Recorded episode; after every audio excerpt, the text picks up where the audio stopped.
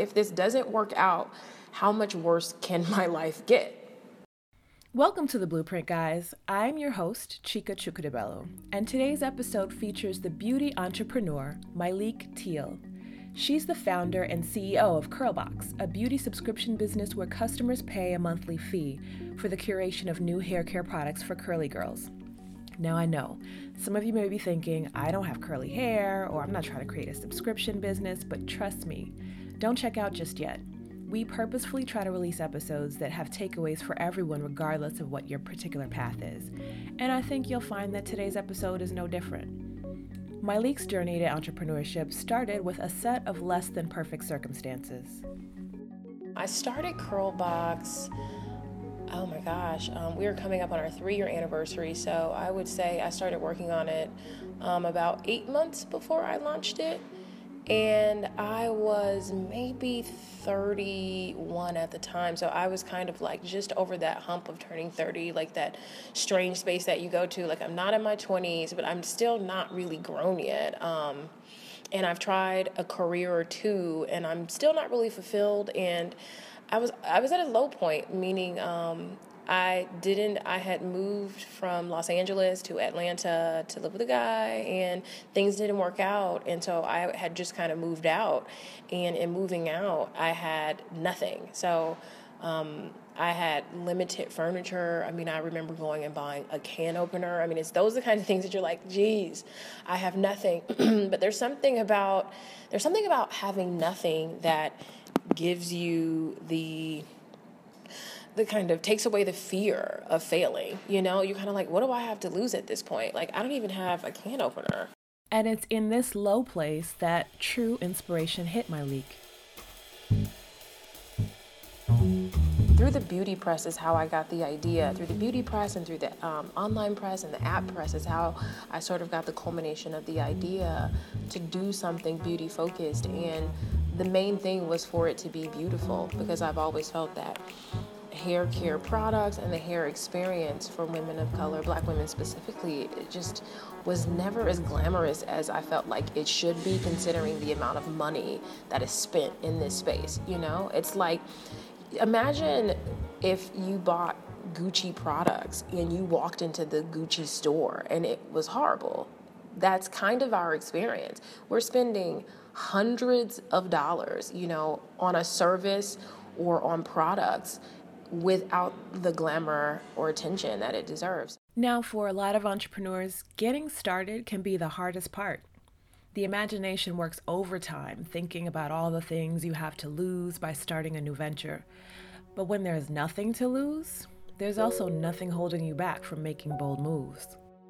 Having nothing, while it appeared to be one of the hardest points in my life, it gave me it was the freedom you know? I wasn't attached to anything. I didn't I know what it's like. It, it, took away my fear as a business owner today is that I do what feels good to me and I don't do things because I have a fear of losing everything. You know, a lot of times people make decisions based on, well, I'm living here, everybody knows this is where I live, I drive this kind of car, I dress like this, I eat there. That was that was gone. So once that's gone, it's like, well, what do I have to lose? Like the only I, I remember saying to myself like if this doesn't work out how much worse can my life get?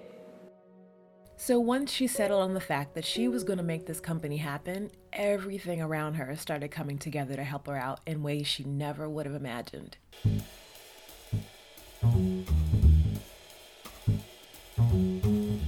People don't know this, but my logo I was at the tire shop, like I was getting my tires changed because they always seem to be going flat.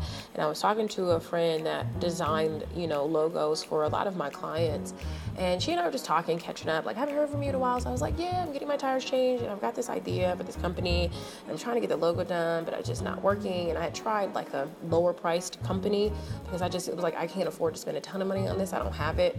And so she was like, Well, what are you thinking about? So I was telling her what the company would be and what I was looking for. And so she was like, Well, send me like your inspiration, like mood board. So I did. I went home and I sent her, you know, my inspiration and mood board. And she literally emailed me back the Curlbox logo that day, two versions the exact she, she sent me one with the gold curl pink box and pink box gold curl that was it And so she was like, and then she emailed me and was like, hey girl, if this ever takes off, you know, just shoot me, like, don't worry about paying me. Just, you know, if it ever takes off, just shoot me some money. Same thing for the photos we used on the site. Um, a guy that went to college with me is a photographer and a music video producer, pretty popular.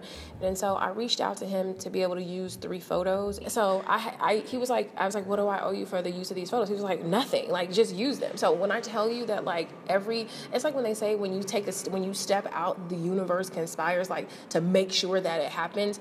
Like I said, I, I can go on and on with the way like everything just seemed to fall in place. Like it literally, it was so flawless. It was scary.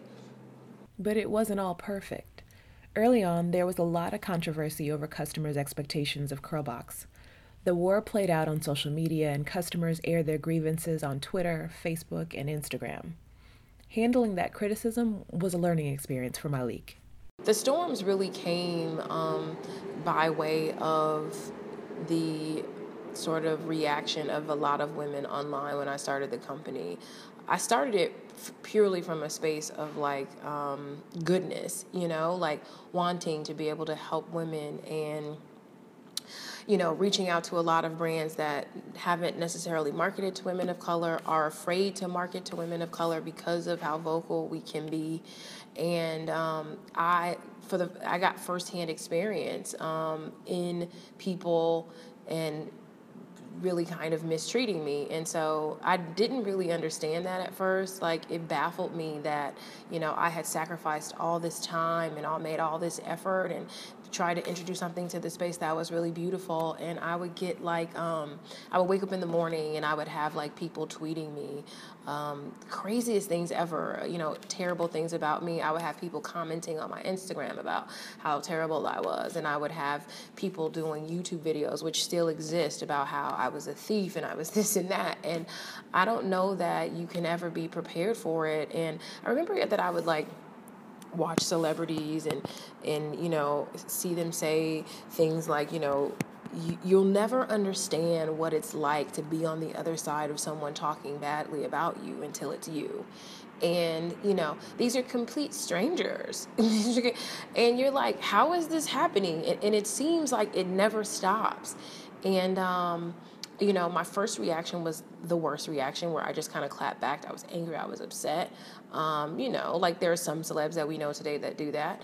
And then um, I just, you know, I went to, I decided to go get some professional help. I checked into psychotherapy, and the therapist was just like, help me understand that this is not about me. Like people writing me negative things, like that is not about me. That is about them. You know, it's like what you say says more about you than the person. And and it took it. I didn't really understand that, and so I began to have some sympathy for those people. And so when people do that, even to this day, you know, if they write me something or if they say something, I'm kind of just like, oh, you know, I feel bad for them that that they are feeling this way about me in their life because you know they really don't know me. They just know they know what they think they know. And so I can't get upset with people who are judging me based on, you know, 140 characters or a photo or, you know, anything like that. So, yeah.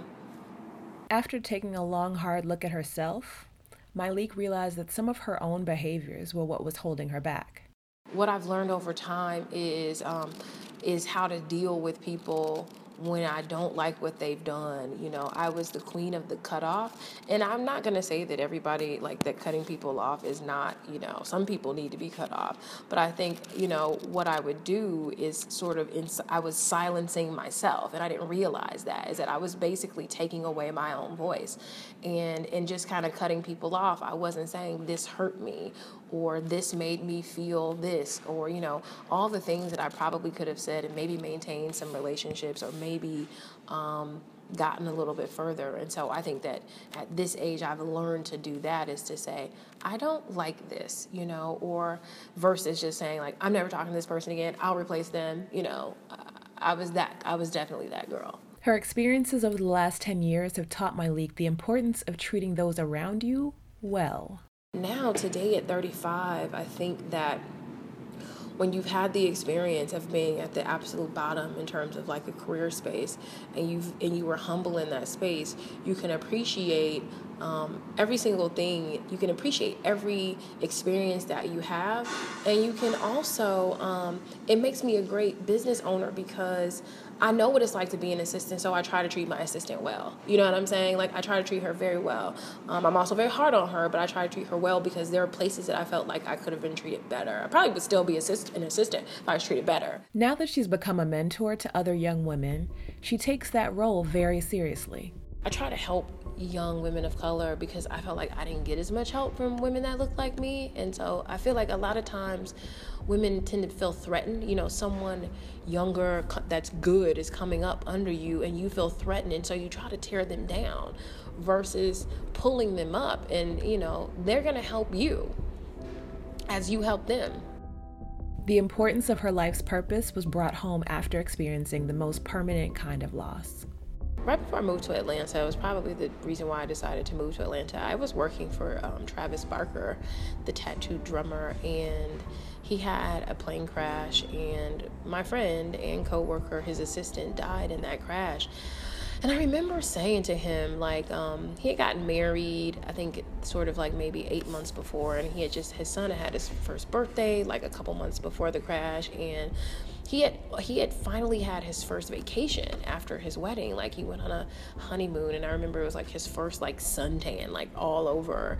And i remember seeing like a picture of him relaxing and i was like dude like you have got to do more of that. Like you're so good but you have got to do more living. And he would just kind of be like eh, and we would talk about it all the time. And after he died i was like now i've got to take my own advice because it wouldn't have been uncommon for me to be with them. I used to travel with the clients all the time. And so that was the moment where I was like, you know what? Like, could have been there. Life flashes before my eyes. I saw someone who works his tail off, and I should have, you know, I, it's something that I needed to take heed of, you know. And so that was the thing that kind of made me say, you know what, screw what people think about me and where I'm supposed to be and where I went to college and, and what I look like and who my husband is or isn't. I got to live this life. And so I did.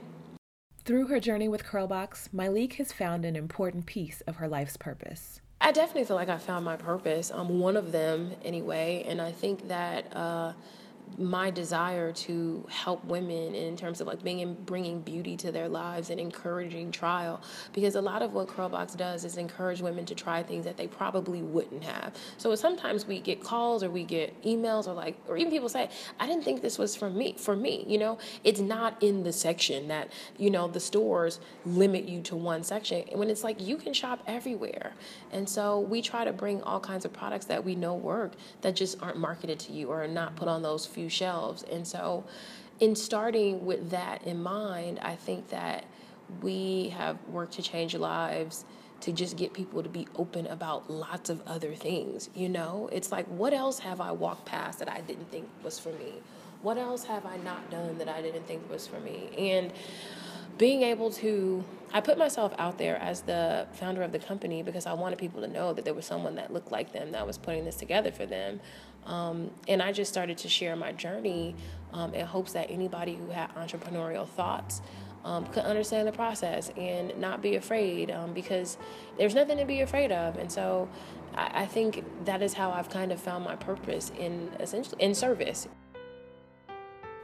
We've heard it on this show before the connection between being of service and finding your life's purpose. The more interviews we do, the more it's hard to deny their inextricable link. Now, I'm not saying that one causes the other, but they do seem to be found in the same place very often. What's been your experience? What gaps have you set out to fill only to find that you just may have found your life's purpose? Have you ever found yourself in a situation where you had absolutely nothing to lose and everything to gain? Tell us your story. Click on the Contact Us tab on our website, www.blueprintshow.com. You can also tweet us at ShowMeBlueprint or find us on Facebook, www.facebook.com slash Blueprint Show. Now, if you want to make sure you never miss an episode of The Blueprint, make sure you subscribe to our podcast on iTunes. If you like us, go ahead and give us your best rating and review. That's it for this episode of The Blueprint. From myself, Chika Chukudibelu, and the Blueprint Show producer, Sonata Lee Narcissus, we want to encourage you to keep drafting your blueprint. Tune in in two weeks where we'll hear from another visionary like yourself.